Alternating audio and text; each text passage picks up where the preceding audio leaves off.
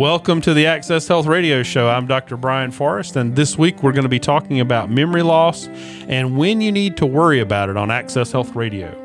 Great topic for today. Thank you so much, Dr. Forrest. I'm Mike Davis, and I think a lot of people, as they get older, are concerned that their memory is not as good as it used to be. And I understand you're going to talk today about memory loss and tell us when we should consider getting it evaluated. Yes, uh, one of the things I hear all the time from patients is that they are concerned about getting Alzheimer's disease and that they are also worried about changes in their memory. Now, first, there are some mild memory and concentration changes that do occur with age that are normal. However, there are multiple forms of what we call dementia, and some of those are actually abnormal memory changes, and then we're going to discuss some of those. Right off the bat, I think it's really important to let people know that all memory loss does not necessarily represent Alzheimer's disease or mean that they're going to get Alzheimer's disease. Right off the bat, let's start in. What can people do to decrease their chance of getting some type of dementia?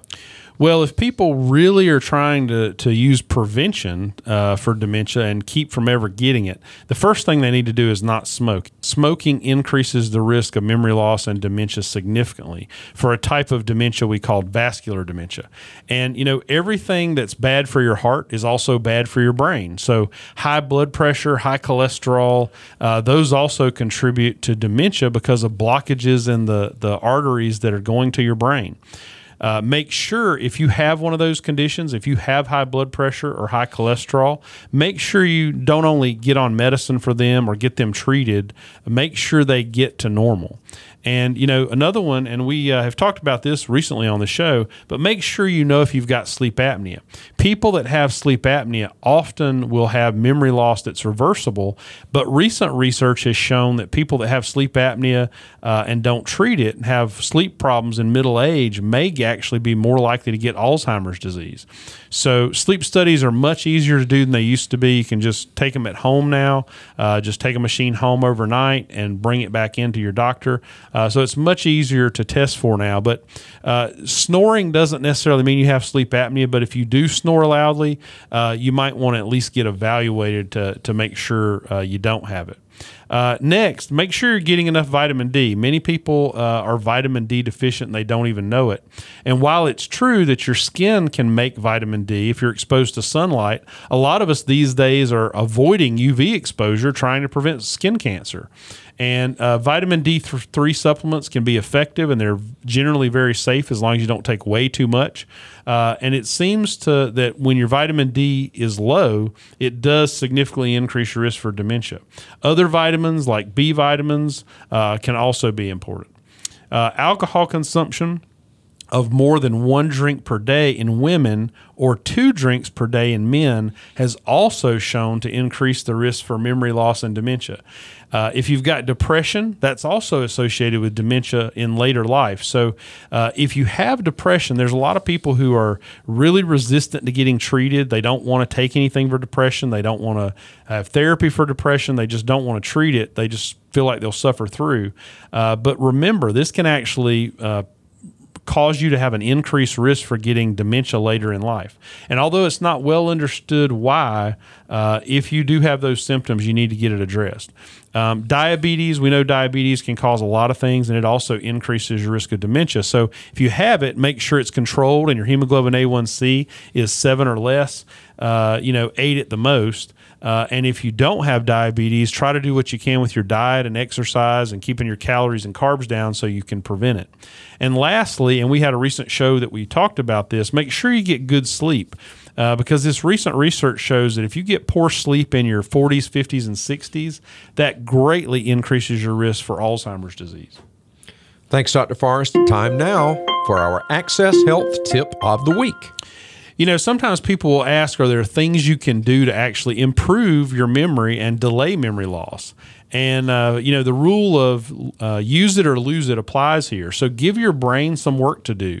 Uh, memory training, reading, solving puzzles. I know a lot of people who like to do Sudoku puzzles now, you know, playing word games. Uh, those have been shown to possibly delay the onset of dementia and might also decrease the severity. So uh, there are even free apps out there for your phone and things like that that will sort of uh, exercise your brain. So use it or lose it definitely applies when it comes to to your brain. Uh, exercising physically, actually, at least getting that 150 minutes a week of aerobic exercise, it turns out, and even being more social also appears to delay dementia or make it less severe. Thanks, Dr. Forrest. Ways you can be tested and when you should consider seeing a physician about possible memory loss. That's straight ahead on Access Health Radio with Dr. Brian Forrest.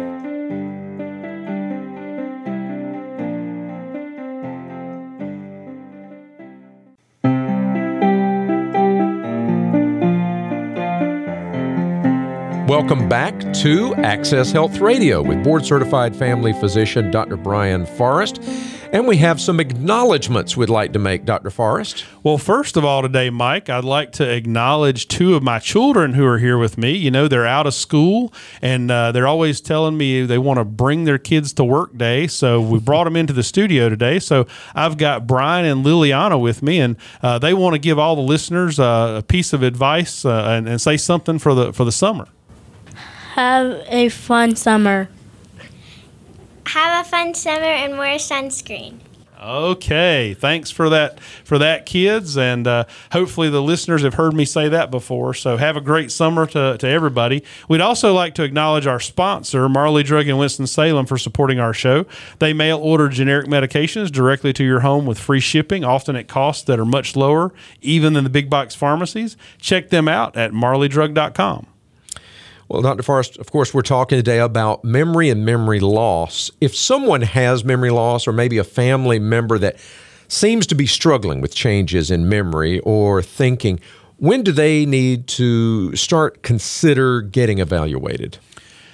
Everyone in the world will, will forget things and occasionally even surprise themselves by forgetting something very simple. Uh, you know, for example, if you lose your keys and then later you find them in the refrigerator, a lot of people that would seem like a scary problem. However, in our busy and often distracted lives, this could be as simple as having had your keys in your hand when you put some groceries in the refrigerator and then you just have no idea where you put them. So, when you need to be concerned about yourself or a loved one is when those changes in memory actually lead to a loss of function or a lack of ability to maintain normal activities. So, if memory changes are substantially affecting daily activities or your ability to do them, them, you should get checked out. And, you know, there's a simple test that many physicians use that is actually quite helpful. It's called the MMSE. Some people call it the mini mental status exam.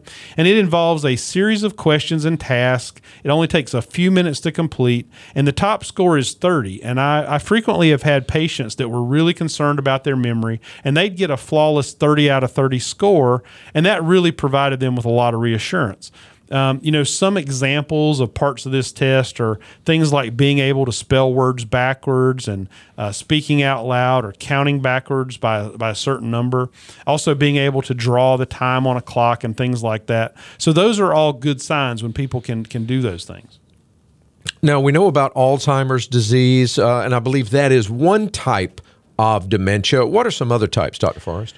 Well, Alzheimer's is, uh, you know, very, very common. The other one that's extremely common is vascular dementia, and vascular dementia is is basically caused by either strokes or mini strokes. And essentially, what's happening is, you know, the part of the brain where you think and and remember things just doesn't get enough blood flow. Either that happens suddenly or gradually, and that leads to you know that part of the brain not having enough oxygen, and that can lead to dementia the same as Alzheimer's potentially could. One of the differences with vascular dementia and Alzheimer's is with Alzheimer's in most people, uh, regardless of the rate of decline, it seems to be sort of a steady uh, decrease in function. With vascular dementia, it's like these big drop offs, big big chunks. So people are sort of going along, and all of a sudden there's a big change in their memory, and they go along at the same level for a long time, and then there's another big drop off. Uh, so it's not sort of a, as smooth of a decline with vascular dementia. And again, that's the one you prevent by doing all the same things you would do to prevent heart attacks.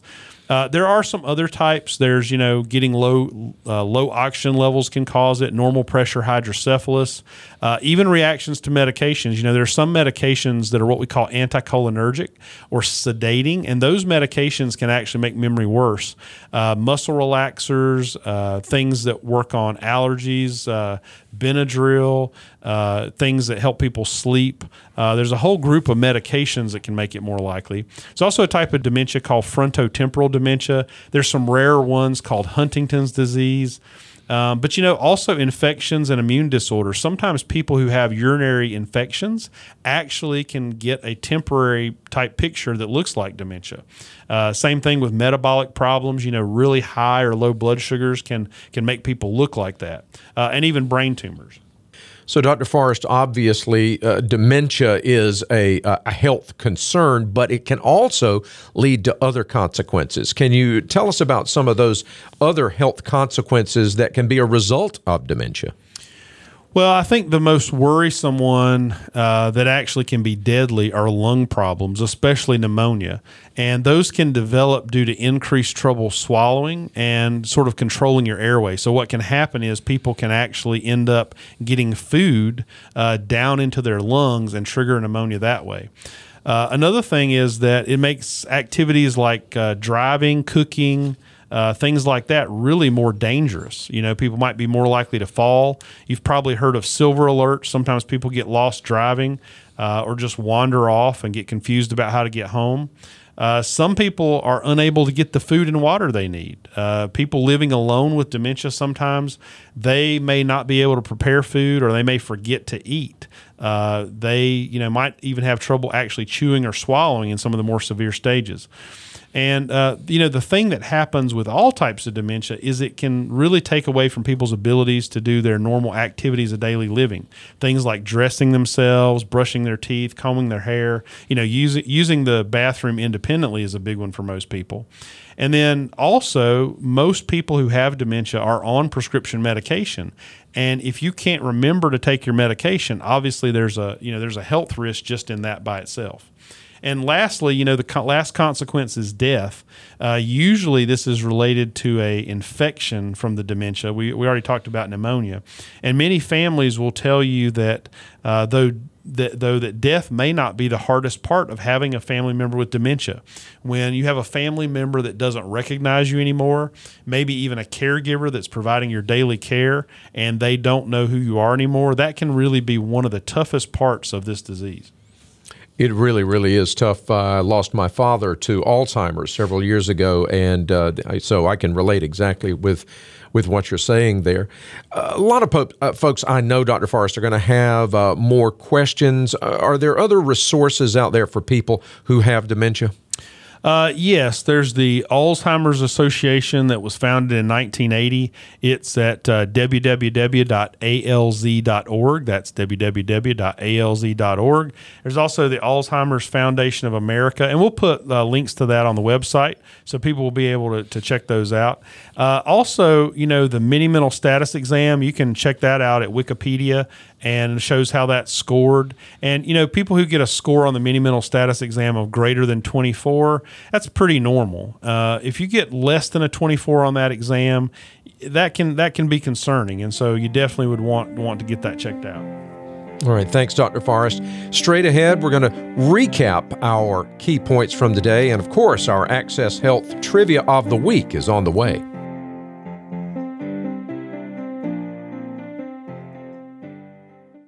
Welcome back to Access Health Radio with board certified family physician Dr. Brian Forrest. I'm Mike Davis. We're talking about memory loss and dementia today. What are some key points, Dr. Forrest, that you would like folks to take away from this week's show?